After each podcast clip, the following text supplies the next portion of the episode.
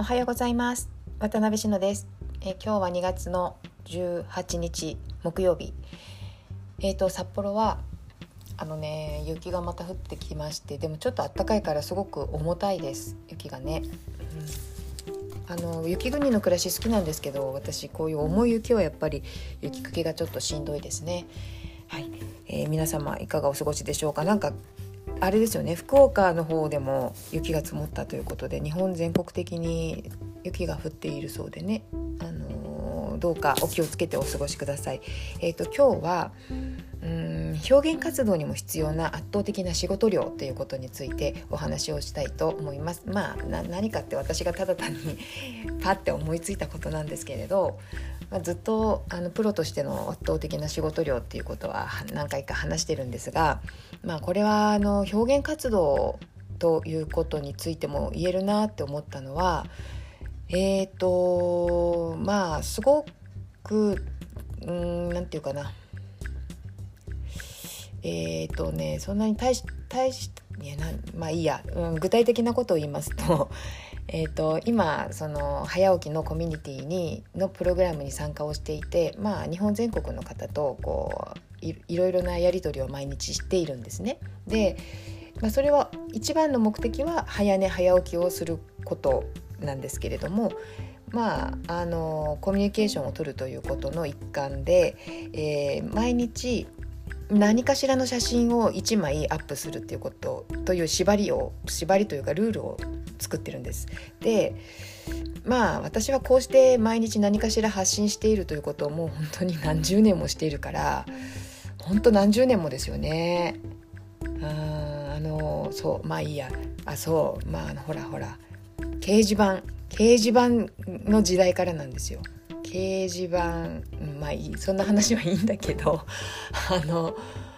ずっとしてるもんだからそんなに苦なくできるんだけどただやっぱりねもう1ヶ月になると、まあ、1ヶ月ね期間は1ヶ月なんですけど今3週間目の後半ね最初のうちって割とあ表面的なことで持つんですよその写真も格好つけられるような内容で自分のその表面的な自己紹介的な写真で、えー、続けられるんだけどだんだんやっぱりネタがなくなってきますよね。ネタがなくなってくるとだんだん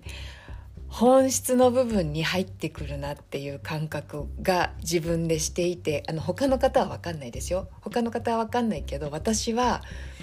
その中身が出出てきちゃうなっていうことを今すごい感じてるんですよ。だんだんだって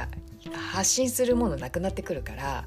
写真ね載せる写真なくなってくるんですよ。その表向きにかっこよさげなものがなくなってくるからだんだんじゃあ何かっていうと本当に自分のうんあの玉ねぎの皮がどんどんどんどん剥げていって中身の部分が今こう露呈しそうになっているっていう感じ。あのその写真もね日常の報告的な写真じゃなんだから、まあ、自己紹介につながるような写真にしましょうという縛りがあるんですよ、まあ、だから、えー、私のことを相手に知っていただけるような内容の写真っていうことでこう発信というか載せていってるんだけれどもで私の場合は自分でさらに縛りをつけていてそのクズフに関することはなるべく載せないようにしてたんですよね、まあ、ここ2回ぐらい載せちゃってんだけどでそれは載せないっていう自分でルールを作ってたんです。それ以外のところで、えー、はあの写真を1枚毎日アップしていくっていうことをやっていてもうねほんとねまあ、この配信の初めの方に言ってますけども清春とか多分出てくる。もう清春とか出さないと載せるものないみたいな 感じになっちゃう。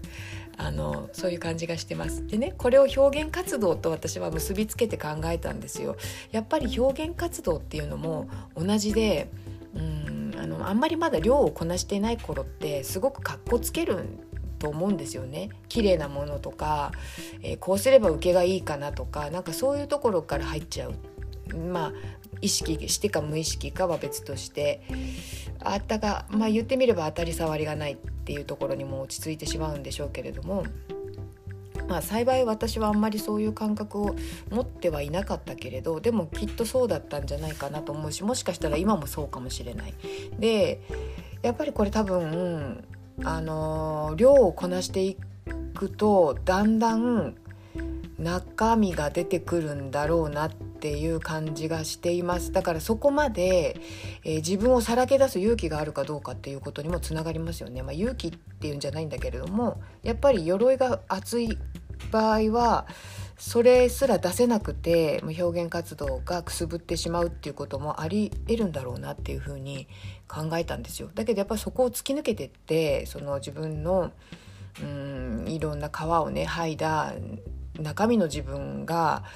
えー、偽りなく出せるようになってくるとやっぱり作品として面白いものになるんだろうなって思います。で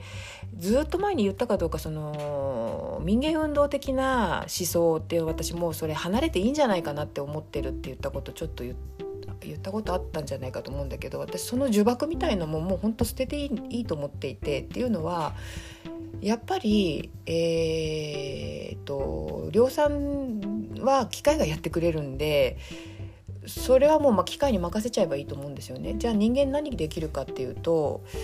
うんと、やっぱり人間にしかできないことを表現活動ができるんですけれどでおそらくその民間運動もそういうところにスポットを当ててるんだけれどもそれが意図的にされるとやっぱり、えー、ちょっと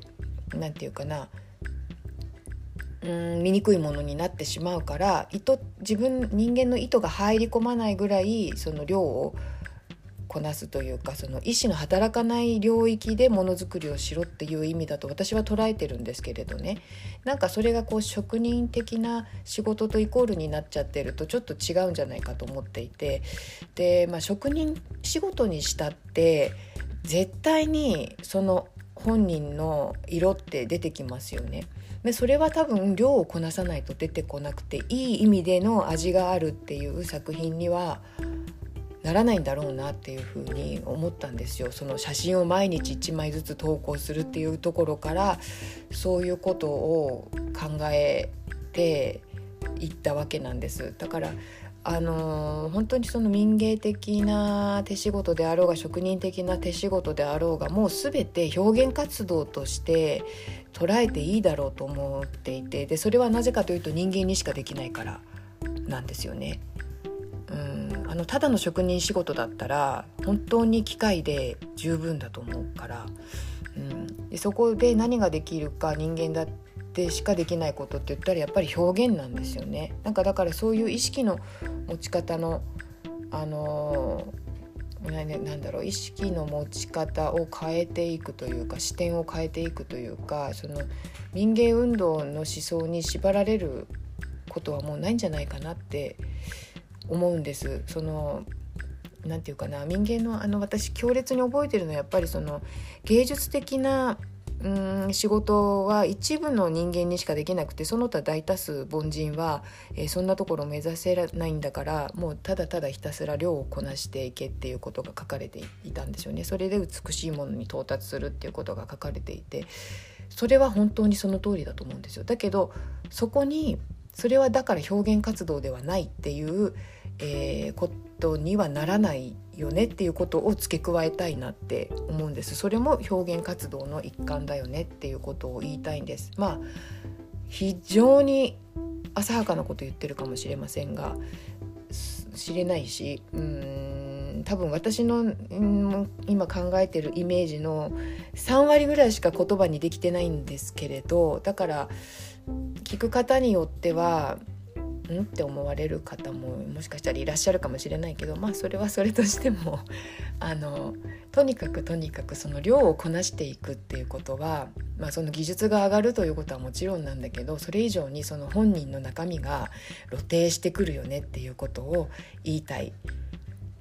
という回でした。何のことやらって感じかもしれませんがうん。ただこれだけさいろんなことが目まぐるしく変化する世の中でやっぱり一つのことをずっとやっていくことってちょっと今置き去りになりがちなりそうな何て言うかな時代の流れを感じるんですけれどでもこういう時だからこそ私はなんかアホみたく同じことをずっと繰り返すということをやりそこの到達点から見える景色を見てみたいっていう今はそういう思いでいます。でそこで、えー、おそらくこれから私のうん玉ねぎの皮が剥いで剥いで剥いで剥いで中身のねあのまだ青いところが見えるぐらいまで、えー、数をこなしそこでどんなものが見えてくるのかなっていうのをねあの楽しみに私も楽しみだし皆様も是非楽しみにしていていただければと思います、えー、最後まで聞いていただきましてありがとうございました。それではまた明日。